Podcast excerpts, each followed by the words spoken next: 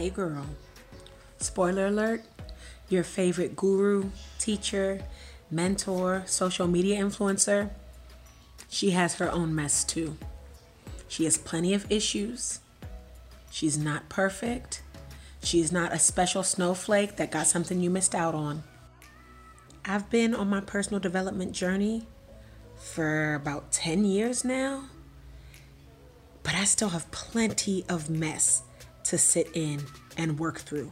And I do the work every single day.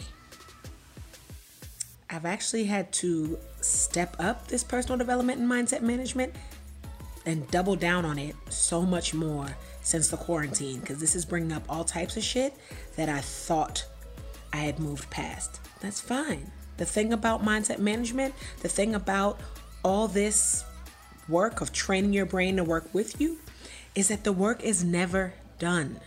It's a practice. It's never done, but it definitely gets easier when you commit to it and show up for yourself. When I'm feeling especially bogged down, when I am in a weird place and I can tell that I'm distracted, out of focus, or out of alignment, there are three steps that I follow to fix my mess and to move through it with clarity, calm, and confidence. Step one I identify the story I've been telling myself, whatever limiting belief is at work. Step two I choose a better feeling thought. And step three, I take inspired action to honor the new thought.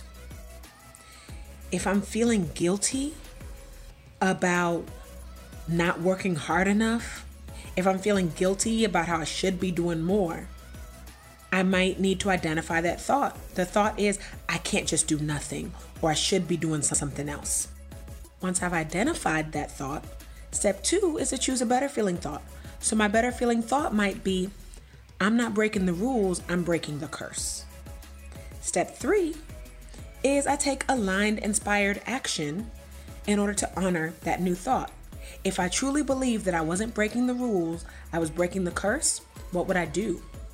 And the answer to that might be I do something that I know my ancestors did not have the freedom or the access or the opportunity to take advantage of. And sometimes that shit looks like taking a nap in the middle of the day just because.